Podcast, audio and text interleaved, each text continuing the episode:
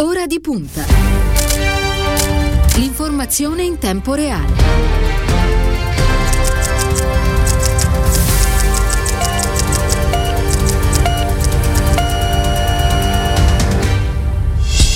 Martedì 23 di febbraio sono trascorsi 5 minuti dopo le 8, una buona mattina e ben trovati all'ascolto da parte di Cristiano Bucchi, un saluto alla squadra quest'oggi di Ora di Punta, Eliene Daniello alla parte tecnica, Stefano Minnucci in redazione, Andrea Draghetti invece quest'oggi impegnato allo streaming e naturalmente le prime pagine di questo martedì, iniziando eh, dalla stampa tutte le prime pagine sono dedicate naturalmente alla morte dell'ambasciatore italiano in Congo Luca Attanasio, Luca e Vittorio l'Italia l'Italia migliore, questa è l'apertura della stampa, eh, attaccato un convoglio italiano in Congo, assassinati il nostro ambasciatore, il carabiniere che lo accompagnava, portati nella foresta e uccisi, scrive ancora la stampa, polemica sulla mancanza della scorta, le parole del capo dello Stato Mattarella, Repubblica in lutto, la Repubblica Congo, agguato all'Italia, ucciso l'ambasciatore, con Luca Attanasio assassinati il carabiniere Vittorio Iacovacci e l'autista eh, Mustafa Milambo, colpiti nel viaggio verso permesso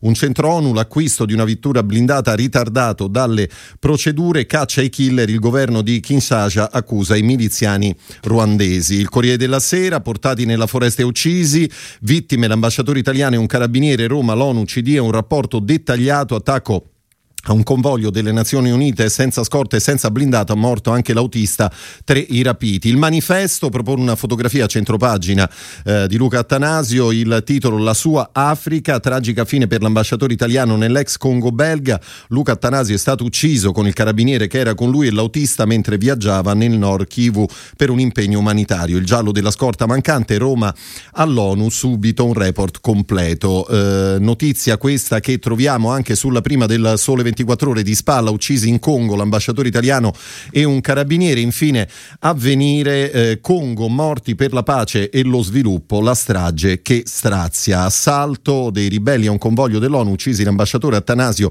il carabiniere Iacovacci e l'autista locale volevano sequestrarli. Allora, queste sono per l'appunto le prime pagine. Quest'oggi in edicola. Io saluto e ringrazio anche perché è già pronto in collegamento il senatore Alessandro Alfieri del Partito Democratico. Buongiorno e grazie.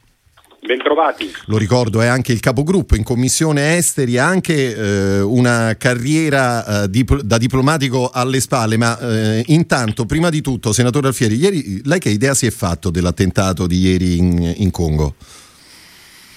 Beh, è, è, difficile farsi un'idea perché le motivazioni possono essere diverse, quella è una zona dove non c'è controllo statuale, la parte del nord-est dove diverse sono in competizione fra loro per l'accesso alle risorse prime, non solo quelle minerarie, anche la foresta da cui ricavano il legno per fare il carbone con cui utilizzano. Poi ci sono eh, le dispute territoriali con i paesi vicini, l'Uganda e, la, e Ruanda in prima, in prima, battuta, territori contesi su cui appunto non c'è mai stato un controllo ferreo da parte di un governo che è in difficoltà, deve affrontare una conflittualità sociale crescente un paese eh, povero diciamo, in superficie e ricco nel sottosuolo, come amava dire eh, purtroppo il nostro ambasciatore Attanasio. Certo, un paese dove si consuma una, una, guerra che viene da lontano, dove tantissimi hanno, hanno, già perso la vita. Oggi la stampa, fra l'altro, propone una intervista con Giulio Albanese, che è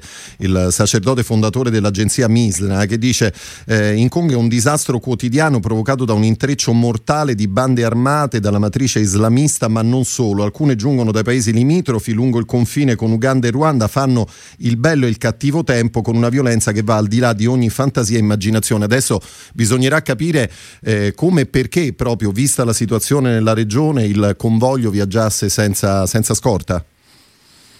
Beh, adesso giustamente la, la, Procura di Roma ha aperto una, un, fascicolo e ci saranno i carabinieri del ROS che affiancheranno gli inquirenti eh, locali e abbiamo chiesto e ha chiesto subito il governo italiano di fare, di fare luce, di fare chiarezza fino in fondo il, il governo in prima battuta ha, dato, ha puntato l'indice contro eh, le forze di liberazione del, del, Ruanda, quindi cercando di gettare su un attore esterno la responsabilità.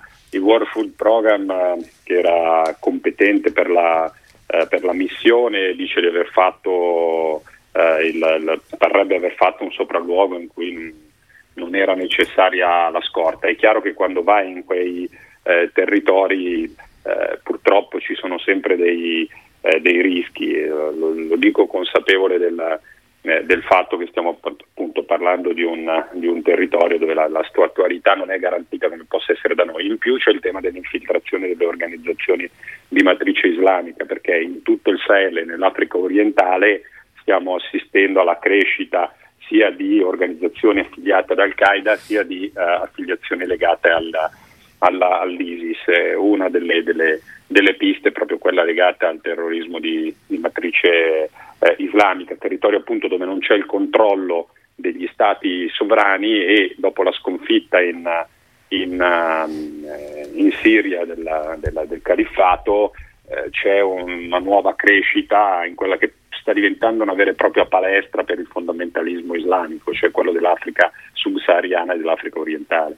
Certo. Senatore Alfieri, le, le, faccio sentire quello che non più tardi di due anni fa aveva raccontato al microfono di, di Diego Bianchi in Arte Zoro, il, l'autore e conduttore della fortunata trasmissione televisiva Pro, Pro, Propaganda Live, vi scusi, proprio lo stesso ambasciatore Luca Attanasio ehm, raccontava della presenza italiana in Congo. Sentiamo insieme.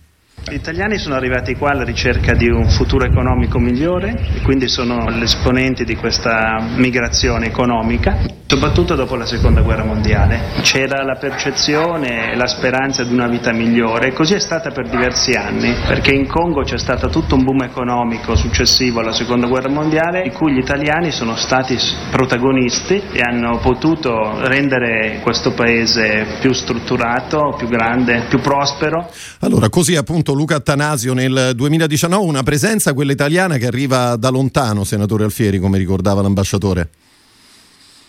Sì, una presenza imprenditoriale durante diciamo, lo, l'occupazione diciamo, belga eh, dal punto di vista imprenditoriale, però più recentemente erano tante le persone legate al mondo della cooperazione e missionari, una comunità eh, conta intorno ai 1200 persone italiane, appunto molti sono eh, cooperanti e missionari in angoli eh, remoti della, della, della, Repubblica Democratica del Congo e con una difficoltà proprio per l'ambasciata di garantire la, la, la protezione e la tutela ai nostri connazionali perché stanno in zone dove è difficile arrivare, dove appunto il controllo dello Stato non c'è, non c'è la garanzia della, della sicurezza, quindi un, un lavoro complicato e difficile anche per chi sta in, in, in, ambasciata. Se ne parla poco perché si parla poco purtroppo del, del continente africano, delle, delle sue contraddizioni, delle, delle, delle, ricchezze. Una delle tante eh, guerre dimenticate. Eh, sì, purtroppo perché sono guerre a bassa intensità, dove sono guerre tribali che però si mescolano con dispute dei confini tra stati sovrani che eh, hanno bisogno sempre della, eh, della, dell'aggressione esterna per giustificare l'incapacità di dare risposte in termini di crescita economica e sociale ai propri, ai propri cittadini. E in più questa ricchezza eh, di, di, materie prime che non riesce a essere sfruttata perché appunto o c'è guerra tribale o c'è un'interferenza straniera con, eh, che porta le proprie capacità in termini estrattive ma eh, toglie ricchezza a quei paesi e non gli dà una prospettiva di sviluppo. Certo. Senta, senatore Alfieri, lo ricordavo all'inizio, lei nel 97 eh, è entrato in, ha iniziato la, la, carriera diplomatica, ha lavorato a Roma, ha lavorato nel Balcani, ha lavorato in Etiopia. Um, che cosa ricorda di questa sua esperienza? Ah, l'esperienza soprattutto in Etiopia era la mia prima esperienza, da poco entrato alla alla Farnesina e mi ricordo che atterrando a, ad Addis Abeba il giorno dopo chiusero lo spazio aereo e iniziò un conflitto fra eh, Eritrea e, ed Etiopia. E mi ricordo eh, che de, fu necessario evacuare una parte degli italiani presede, presenti nel, nel, nel, paese, una parte quelli che lavoravano, che stavano per un breve periodo perché lì c'era una comunità molto forte dovuta appunto al passato coloniale italiano. E le persone più difficili da convincere a lasciare la, l'Etiopia erano proprio i missionari, erano le, le, le, le suore eh, di Maria Ausiliatrice o i missionari combognani e, e, e, quello fu una lezione enorme perché loro eh, mi dissero ma questa è la nostra vita, qui abbiamo abbiamo fatto quello in cui credevamo, quindi noi non, non lo lasciamo anche se c'è una guerra. E mi ha dato l'idea di come l'Italia abbia un patrimonio di, di, di persone di eccellenza in giro per il mondo, sia nel mondo della cooperazione che appunto nella scelta religiosa che ci fanno essere orgogliosi. E penso che appunto questo debba essere un monito del, per il nostro governo di stare sempre accanto a chi si, si spende nel buon nome dell'Italia ma anche per dare una prospettiva di sviluppo a un continente che è straordinario ma ha bisogno dell'aiuto delle, delle grandi potenze per risollevarsi. Certo. Senatore Alfieri, eh, la ringrazio per essere stato con noi questa mattina, le auguro una buona giornata, buon lavoro e a presto. Grazie a voi. Arrivederci e grazie, lo ricordo del capogruppo eh, del Partito Democratico in Commissione Esteri. Benvenuto intanto al vice direttore della stampa Paolo Griseri, buongiorno.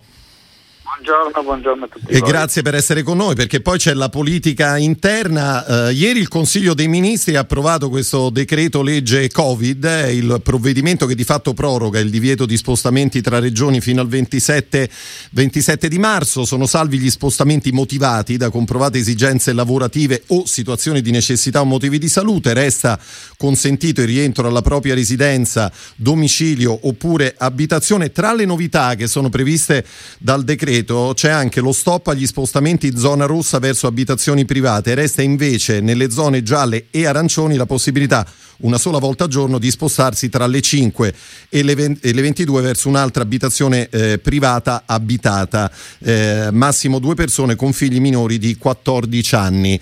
Um, restano sempre molto alti, Griseri, i numeri dei, dei contagi. Allora, ieri sono stati calcolati 9.630 nuovi casi di coronavirus eh, su oltre 170.000 tamponi, purtroppo ancora molto alto il numero delle vittime, 274, attualmente in Italia ci sono oltre 387 mila positivi.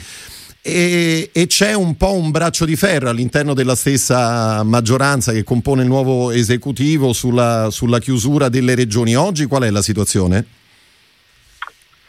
Oggi la situazione è, è, è una situazione di sostanziale attesa per quello che sarà davvero poi il contenuto del, del DPCM che ci accompagnerà dopo il 5 di marzo.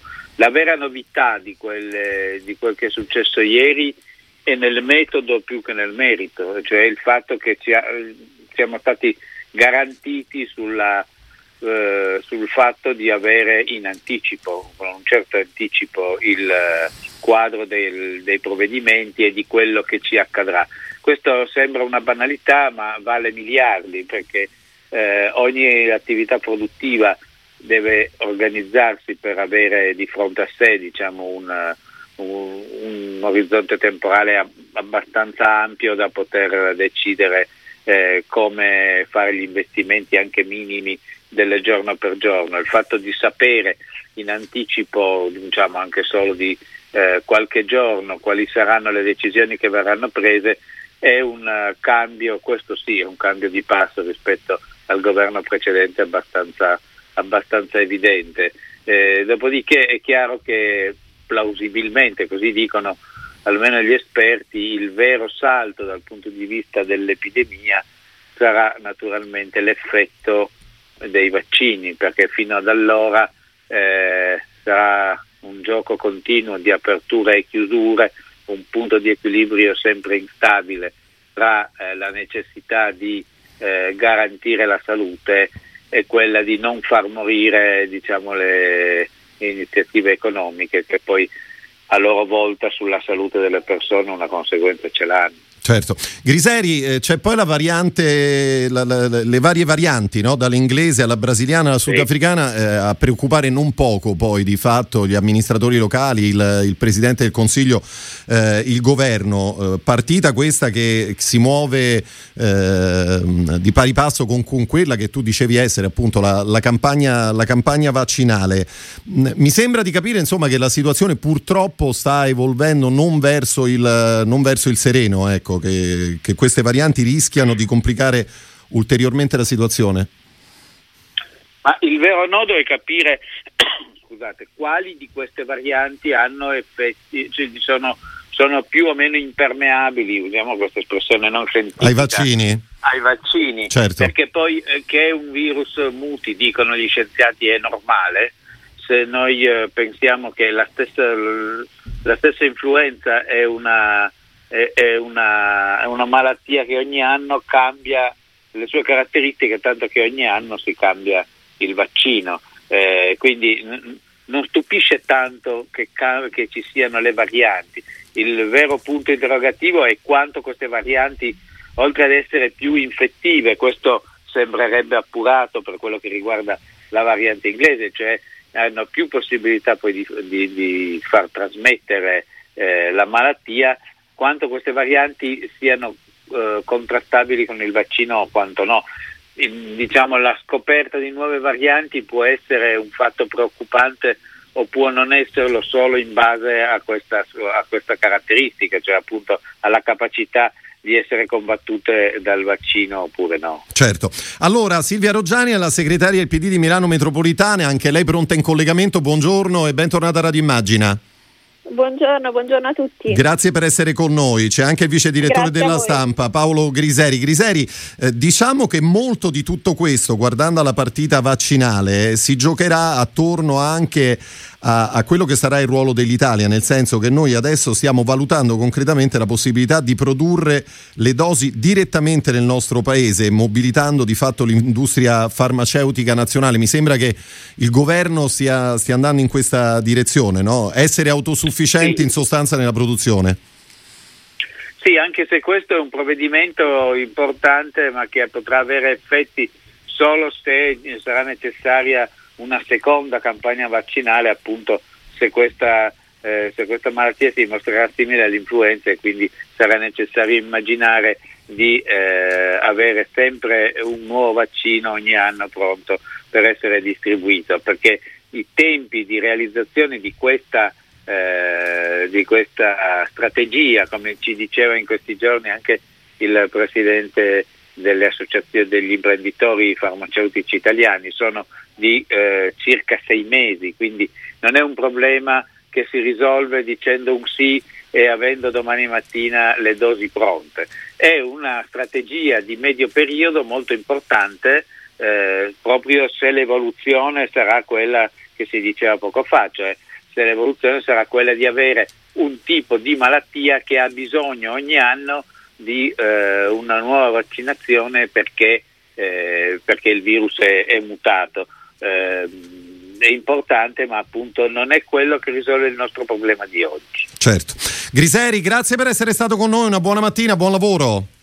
Grazie, buon lavoro anche a voi, buona giornata. Era il vice direttore della stampa Silvia Roggiani. Allora, eh, bentornata a Radio Immagine, lo ricordo, è la segretaria del PD di Milano Metropolitana. Allora, visto che siamo partiti dalla questione vaccini, ci dice qual è la situazione eh, a Milano e più in generale in, in Lombardia? Ma eh, Milano e Lombardia sicuramente va meglio rispetto alla vaccinazione anti-influenzale dove purtroppo eh, Regione Lombardia si è fatta riconoscere per dei ritardi incredibili, sono state sbagliate 13 gare penso che eh, la figuraccia sia stata vista in tutta Italia e soprattutto il danno per le cittadine e i cittadini. Eh, a livello di vaccino Covid eh, si è messa in moto la macchina, però c'è da dire che ad oggi la Lombardia ha usato meno del 20% delle zone di AstraZeneca contro il 96% della Toscana e il 38% del Lazio e soprattutto eh, mentre in Lazio e in Toscana sono già iniziati a vaccinare anche ad esempio il personale delle scuole, in Lombardia eh, tutto questo ancora non avviene, quindi ad oggi siamo un po' ancora alla fase di molti annunci, ma poi sui numeri siamo un pochino indietro. Come mai secondo lei questo problema che sembrerebbe essere mh, solo e esclusivamente un problema organizzativo poi? Sì, ehm, io credo che Regione Lombardia per anni diciamo, abbia goduto di una grandissima eccellenza che c'è negli ospedali, che c'è nella sanità lombarda, ma che nulla, che è una grandissima eccellenza riconosciuta da tutti, ma che nulla a che vedere con eh, la gestione politica e organizzativa di questa regione, del, in particolare oggi della Giunta Fontana e della Moratti che ha sostituito Gallera. E purtroppo questa incapacità dal punto di vista gestionale eh, è sotto gli occhi di tutti, lo abbiamo visto prima con i tamponi nella prima fase o con la gestione delle RSA che con una delibera scellerata ha purtroppo portato a un aumento gravissimo di, di morti perché mh, mm, insomma, si, si, era, si, erano lasciati i malati Covid nelle RSA proprio scientemente con una delibera eh, poi sui vaccini antinfluenzali ed oggi eh, sui vaccini Covid. È un po' una storia che si ripete, no? un, un, copione che continuiamo a vedere perché non, non, vengono messi in campo delle modifiche. Adesso è stato cambiato un altro dirigente a livello sanitario. Eh, da parte della nuova assessora Moratti vedremo se le cose andranno in modo diverso. Il direttore generale del welfare Marco Trivelli? Eh, Esattamente, sì, ma, lei esattamente. Ha, ma, lei ha, capito per quale Fontana oggi in un'intervista a Repubblica spiega solo che non c'era più sintonia. Eh, è così o c'era dell'altro? Ma eh, io credo che vadano cercando un po' le responsabilità di una disorganizzazione che però non commentano mai cioè non c'è mai un'assunzione di responsabilità eh, da parte della giunta né di Fontana eh, né di Gallera prima né di oggi della Moratti. Ci sono questi cambi, prima lo abbiamo visto sul fronte politico, ora, ora lo vediamo sul fronte tecnico e non è il primo cambio, ma senza davvero poi eh, segnare un cambio di passo. Tra l'altro, eh, proprio a Milano Metropolitana mh, per la variante inglese era stata da poco istituita una zona rossa bollate, comune che aveva chiesto a Regione Lombardia, faccio questo esempio perché è emblematico, eh, dopo essere entrato in zona rossa e ovviamente aver accettato giustamente questa scelta a fronte della variante inglese che si era eh, presentata nelle scuole, di poter effettuare con l'aiuto dell'ATS i vaccini a casa. Guardi, ne abbiamo parlato ieri con il sindaco di Bollate, che è stato ah, nostro ecco. ospite. Insomma, ecco, ci ha spiegato questa, eh, questa, strana, questa, strana, situazione, per cui ha detto purtroppo noi abbiamo un colore differente rispetto agli altri comuni esatto. e su questa partita vaccinale siamo, siamo esclusi. Esattamente, sono andati a Cologno dove non c'era questa necessità. Quindi tanti annunci e richiamo di Bertolaso, ma poi nei fatti una politica che si basa solamente appunto sul colore politico e non su un'efficienza che ci si aspetterebbe da, dalla Lombardia, da Fontana e dalla Moratti. Quindi Rogiani, mi scusi, eh, quanto aveva annunciato Guido Bertolaso, e cioè la vaccinazione di 6,6 milioni di lombardi entro la fine di giugno, rischia eh, questo cronoprogramma di, subri- di subire un brusco stop? Ma eh, dai numeri di oggi rispetto alle altre regioni direi purtroppo di sì. Mi auguro che Invece tutto quello che stanno annunciando, adesso verranno convertiti anche i punti messi in campo dall'esercito, il governo ha annunciato che eh, Ferrovie dello Stato metterà un punto importante all'interno della stazione centrale, però queste sono tutte misure che, a, che arrivano dal governo e che ben vengano. Mm, Bertolaso aveva detto che avremmo, avrebbero vaccinato 24 ore su 24 per poter raggiungere quei numeri, non so se invece insomma, l'idea di vaccinare 24 ore su 24 sia una grande trovata. Sono rassicurata dal fatto appunto che il governo stia mettendo in campo delle risposte importanti, tra cui ad esempio l'accordo fatto con i medici di base l'altro giorno piuttosto che quello con gli specializzanti che invece si sta chiudendo in queste ore. Certo. Rogiani, allora lo ricordo, lei è la segretaria del Partito Democratico in Milano Metropolitana. Ieri, eh, ricordavamo in apertura, c'è stato questo primo consiglio dei ministri. Eh, in, queste, in, queste, ore c'è stato il, il via libera a questo provvedimento sulla crisi pandemica. Fra l'altro tra le proposte avanzate dai governatori al governo, anche quella che riguarda ristori più rapidi e tempestivi a qualsiasi livello eh, per le attività economiche che vengono colpite dalle misure restrittive adottate sia a livello nazionale sia a livello locale. Qual è oggi la situazione a Milano? Lei che cosa vede? Ma, eh, Milano negli anni è stata una città che ha sempre corso, ha attratto persone, investimenti, capitali e grandi opportunità. Certo, oggi anche Milano ha dovuto fermarsi, come del resto tutto il mondo. Sicuramente eh, la partita dei ristori è una partita importantissima perché tante delle attività, penso ai ristoratori, penso ai commercianti, non riescono con il fatturato che c'è oggi e con le chiusure a far fronte sia eh, al pagamento insomma, delle spese ma anche eh, alla gestione dell'occupazione. Milano ha già comunque iniziato a ripensarsi, è una città che da subito, già dal primo lockdown, ha provato a mettere in campo non solo la grandissima solidarietà che è un po' riconosciuta a tutta Italia, con eh, un tessuto associativo fortissimo che ha risposto in modo importante per non lasciare davvero indietro nessuno, ma eh, anche da parte delle attività commerciali dei ristoratori c'è stata subito una risposta, però questo sicuramente non basta e quindi eh, oggi il fatto che si pensa di ristori più rapidi è molto importante per una città come Milano che eh, insomma, eh, guarda al futuro con ovviamente ottimismo e rimboccandosi le maniche, ma che eh, oggi è un po' ferma. È parecchio fermo. Abbiamo visto anche il sindaco Beppe Sala impegnato in prima persona nella campagna delivery.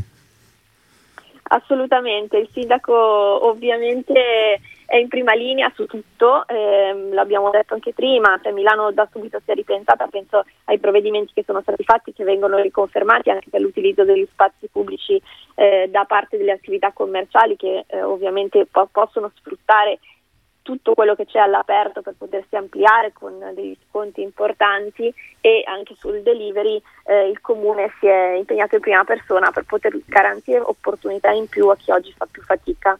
Un'ultima domanda, Rogiani, e poi la lasciamo al, al suo lavoro. Eh, qual è la situazione oggi a Brescia? Perché ehm, oggi registra più morti di, di Bergamo, se eh, torniamo indietro nel tempo, se torniamo a marzo del, del, 2020. I contagiati, leggiamo ieri, nella provincia, nelle ultime tre settimane, eh, sono stati oltre 9.500. Che cosa sta succedendo? Ma eh, a Brescia i numeri sono molto preoccupanti e ad oggi, oggi si aspetta una decisione rispetto a eventuale zona arancione in tutta la provincia oppure zona rossa localizzata. Eh, purtroppo lo sapevamo, ci sono delle zone che registrano un incremento di contagi anche a causa delle varianti. Eh, l'importante è prendere delle misure subito. Eh, abbiamo visto, abbiamo appreso in queste ore che quindi Fontana aveva la facoltà in realtà, come ha fatto con Bollate, di poter eh, fare delle zone rosse. Intervenire, certo, zone. però non è intervenuto, esatto, perché secondo lei? Ma perché diciamo che ha questa abitudine di, pot- di, nel momento in cui è possibile dare la responsabilità a qualcun altro. Cioè non è una, mh, prendersi la responsabilità non è mai facile, c'è chi lo fa e se l'assume, penso anche nella prima fase del lockdown, mi ricordo eh, la regione Emilia-Romagna che aveva fatto dei lockdown eh, specifici quando Fontana non li aveva fatti e chi invece preferisce guardare ad altri livelli per poter fare le scelte magari meno popolari. Certo, va bene, senta, uh, un'ultima domanda veramente e poi la lascio alla, alla, sua giornata, la riporto un po' al dibattito all'interno del, del, Partito Democratico, soprattutto la questione che riguarda la parità di genere, le donne. Eh, in queste ore si sta uh, giocando la partita che riguarda i, i sottosegretari, ma, ma, ma, la questione non si risolve in quel modo, come hanno spiegato le, le, spene, le esponenti del, del, Partito Democratico. La, la sua posizione su questo qual è, Rogiani? Ma eh, io credo che nel Partito Democratico si sia fatto molto per la parità di genere, sicuramente i tre ministri uomini sono un po' uno schiaffo a un percorso che è iniziato da tempo. Io non mi sento di attribuire tutta la responsabilità a chi ha negoziato perché eh, confido, lo so, ne sono certa che eh, la rosa dei nomi fosse più ampia. Il tema è da un lato le donne farsi avanti sempre, io personalmente mi sono candidata per fare la segretaria del PD contro due uomini e insomma sono risultata vincente col 60%, quindi candidarci e esserci sempre, giocarcela sempre eh, nel match principale, non eh, a latere, perché ne abbiamo tutto il diritto e assolutamente tutte le capacità, e poi fare un'alleanza vera con gli uomini, perché le, le donne non possono essere considerate le quote eh, da avere lì per, tra virgolette, segnare un punto, ma devono essere considerate per quello che sono. Cioè una grande ma cosa significa un'alleanza vera con gli uomini, Roggiani?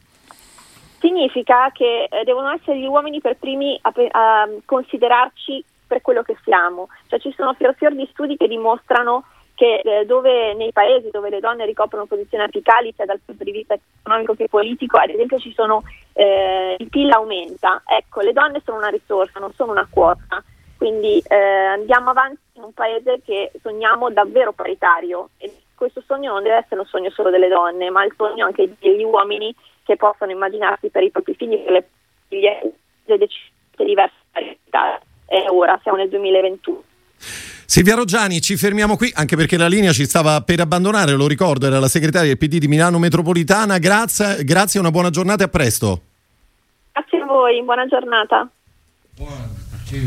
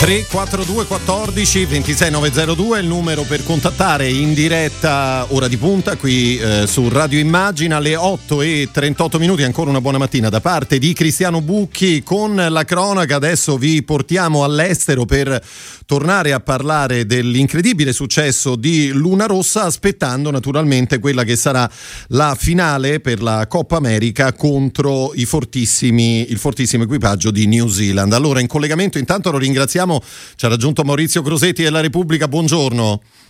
Buongiorno, buongiorno, a voi. E ben trovato. Allora, battuti gli inglesi Neos per 7 a 1, l'Italia, come eh, dicevamo, conquista la Prada Cup e il diritto soprattutto di sfidare New Zealand per la Coppa America. Tutto questo a partire, Crosetti, dal 6 marzo. Allora, siamo arrivati alla 36esima edizione che eh, si disputerà, lo ricordiamo, al meglio delle 13 regate nelle acque del Golfo di Oraki. Eh, siamo a Auckland. Vince il trofeo chi arriva prima a 7 Ehm, per completare un pochino il, il, quadro ricordiamo anche che si partirà con due regate il 6 di marzo, poi altre due il 7, il 10, il 12, il 13, il 14 e poi l'eventuale tredicesima il 15 marzo. Come scrivevi non più tardi ieri sulle pagine della Repubblica, dopo oltre vent'anni ci siamo riscoperti navigatori insonni davanti alla televisione, forse anche questo è il bello della, eh, della vela.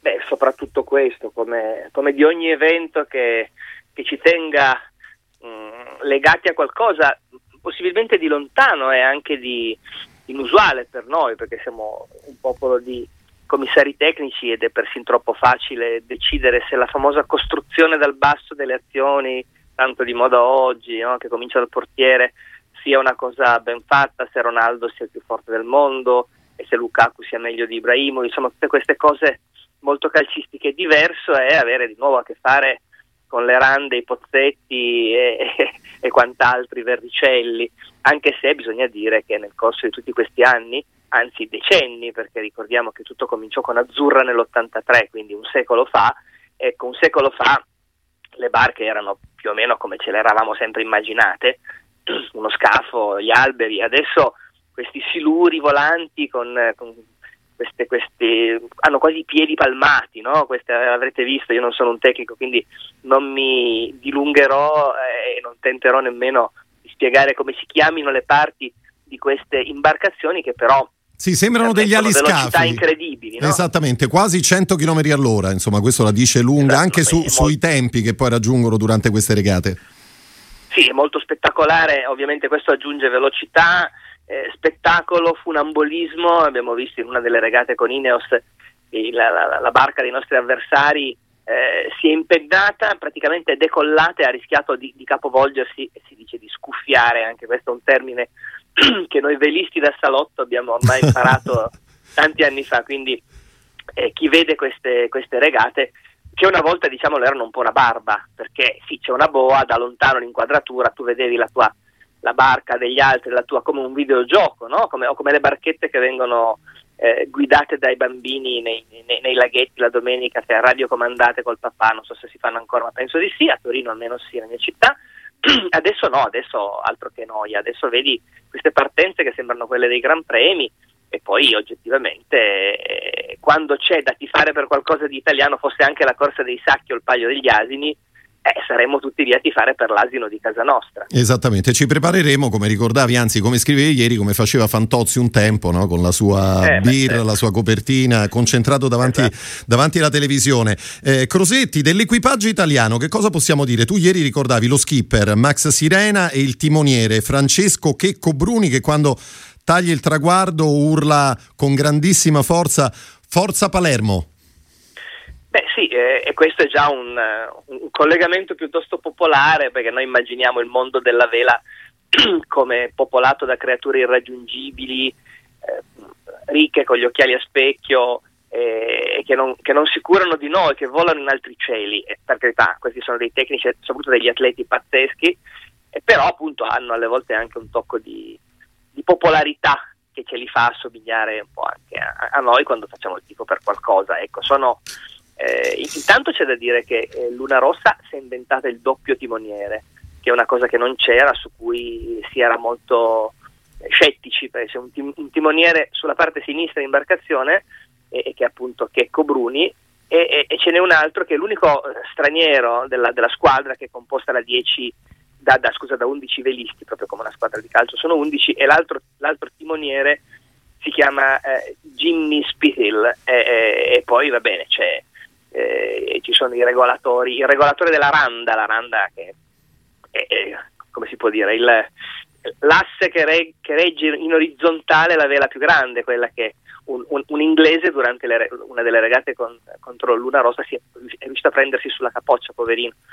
sono anche bardati come astronauti, indossano caschi e poi ci sono questi, questi grinder, sono quelli che li avrete visti, um, sembra che, che um, mulinino le braccia, anzi le mulinano davvero. Sì, con una velocità incredibile per, a velocità incredibile per girare quell'arnese che non è un macina caffè ma è un, un accumulatore di energia praticamente danno, pedalano come se pedalassero mm, per accendere la luce della dinamo ricordate la graziella no? Eh, quando certo. andavi in bici da bambino tu pedalavi, poi la dinamo accendeva la lucetta e vabbè, insomma, sono tutti paragoni un po' del, del Sì, sì, ma che reggono, reggono, per reggono capire, insomma, perfettamente ecco. l'idea, assolutamente. Insomma, fatto sta che eh, via gli europei, via le Olimpiadi, eh, questi due appuntamenti se li ha mangiati il Covid, non ci resta, come, scri- come scrivi tu ieri, che a questo punto che la Coppa America, come ci dobbiamo preparare secondo te a questa sfida che inizierà il 6 di marzo contro, contro New Zealand? Perché loro sono veramente dei fuori classe, eh?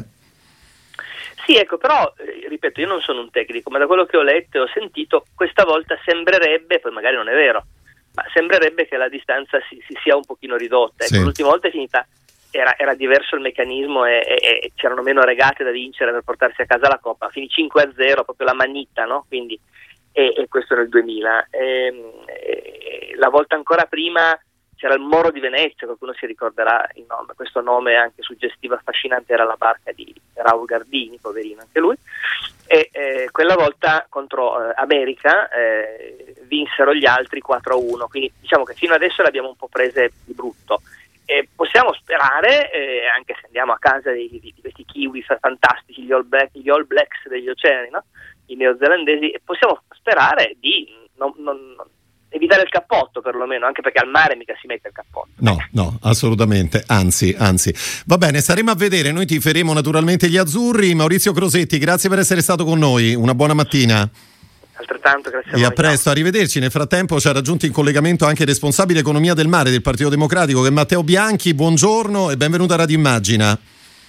Ciao, buongiorno. Grazie per essere con noi. Intanto mi dica se ha avuto modo di seguire alcune delle, rig- delle regate che poi hanno consentito all'equipaggio azzurro di sconfiggere gli inglesi di Ineos. Beh, indifferita da, da internet durante la giornata, qualche immagine, come diceva Maurizio Crosetti, di queste imbarcazioni spettacolari me la sono guardata. Fanta- che impressione ha avuto Bianchi? Beh, effettivamente, proprio come stavate dicendo voi prima, del salto tecnologico dato in, eh, in pochissimo, in pochissimo tempo rispetto a Bianchi, mi scusi se la interrompo, non è che si può spostare di poco perché abbiamo un segnale leggermente disturbato che va e viene, non so se è lontano magari da una finestra o comunque in una zona d'ombra, come si dice tecnicamente in questi casi. Vediamo se va, se va meglio. Ecco, adesso così funziona meglio, prego, grazie. Ecco. Dicevo, si nota il, il salto tecnologico rispetto alla prima eh, campagna patentata da, da Luna Rossa, ormai sono passati vent'anni, però penso ce la ricordiamo tutti perché aveva incollato il- tutto il paese davanti, davanti agli schermi di notte per vedere questo tentativo. Eh, si vede quanto sono cambiate queste, queste imbarcazioni, non, non sembrano nemmeno, non sembra nemmeno stesso, lo stesso sport, invece lo è, ma ha fatto un salto tecnologico eh, pazzesco che in gran parte è, è- è merito italiano, della nostra industria. È così, oggi fra l'altro Repubblica racconta proprio della fabbrica di Nembro, Eh, siamo in un importantissimo cantiere della Valseriana dove sono stati realizzati questi due scafi, dove queste 40 persone hanno lavorato per, per tre anni per definire meglio appunto quello che era poi il, la, la- la- la- la barca da consegnare a questa importantissima competizione. Noi stamattina Bianchi con il suo aiuto vorremmo capire però tutto questo eh, che ricadute avrà poi sull'economia italiana? Ieri l'amministratore delegato di Prada, Patrizio Bertelli, ha detto che il successo di Luna Rossa darà un contributo importante al movimento della vela in Italia. È d'accordo lei? Allora, per il movimento della vela sì. Eh perché lo, lo, lo, dicevate voi, siamo un paese in cui siamo tutti commentatori tecnici mh, mm, sugli sport, sugli sport in generale, sugli sport eh, acquatici eh, in particolare, ma poi sulla vela si ha molto la sensazione di uno sport eh, elitario, effettivamente ci sono anche eh, imbarcazioni come Luna Rossa estremamente costose, però c'è eh, solo quel punto, avvicinare avvicinare gli italiani alla, alla vela sicuramente può essere un effetto di, del successo di questi di nuovo di Luna Rosa. Eh, dal, punto vista, dal, punto di vista, industriale l'Italia ha tantissimo da dire in questo, in questo campo.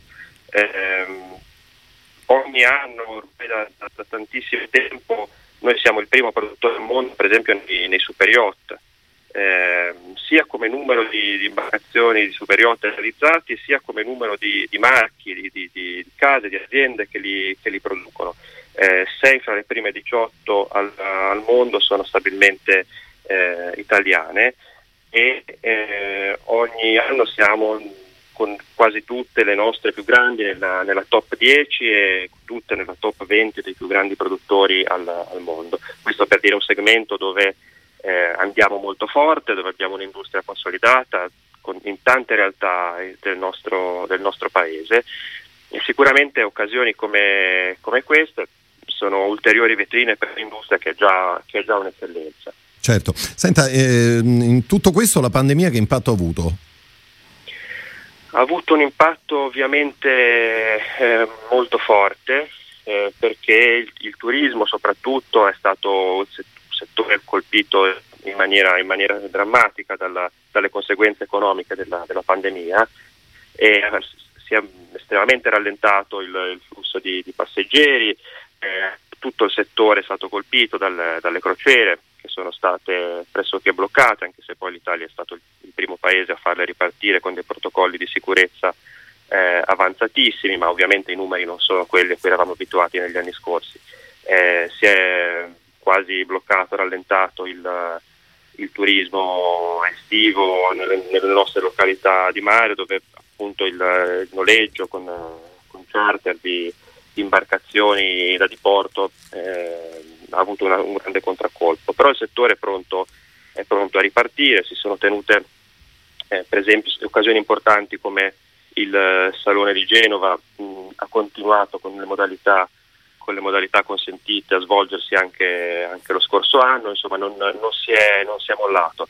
Il fatto che Luna Rossa sia stata eh, realizzata proprio da una realtà di, che, che, è insediata in un, in un, territorio fortemente colpito dal, dal, Covid ci fa capire anche che abbiamo tante potenzialità, cioè ci, ricorda, ci ricorda questo che tutto sommato anche nelle difficoltà riusciremo a rialzarci anche da questo. Lei pensa che già con la prossima stagione estiva, insomma, una, una piccola ripresa la dovremo vedere? Beh, è difficile fare previsioni perché la pandemia è ancora in corso. Eh, ovviamente speriamo tutti che si torni il più presto possibile a una situazione eh, quantomeno accettabile. Non, non, nessuno pensa che da un giorno all'altro si torni a quella che era la normalità prima, però si guarda con un po' di, di, di fiducia alla prossima, alla prossima stagione, alla stagione estiva, eh, soprattutto per il traffico di, di passeggeri diciamo, sulle crociere o per il turismo eh, nelle, località, nelle, località, marine. Mm, speriamo che l'estate possa avere un, un, come già l'estate scorsa ha avuto un piccolo segnale di, di tendenza, poi eh, eh seconda, vanificato dalla seconda ondata con tutte le dovute attenzioni e con, eh, rispettando tutte le prescrizioni che, che si decideranno, eh, l'estate prossima può essere un, un'occasione di, di ripresa.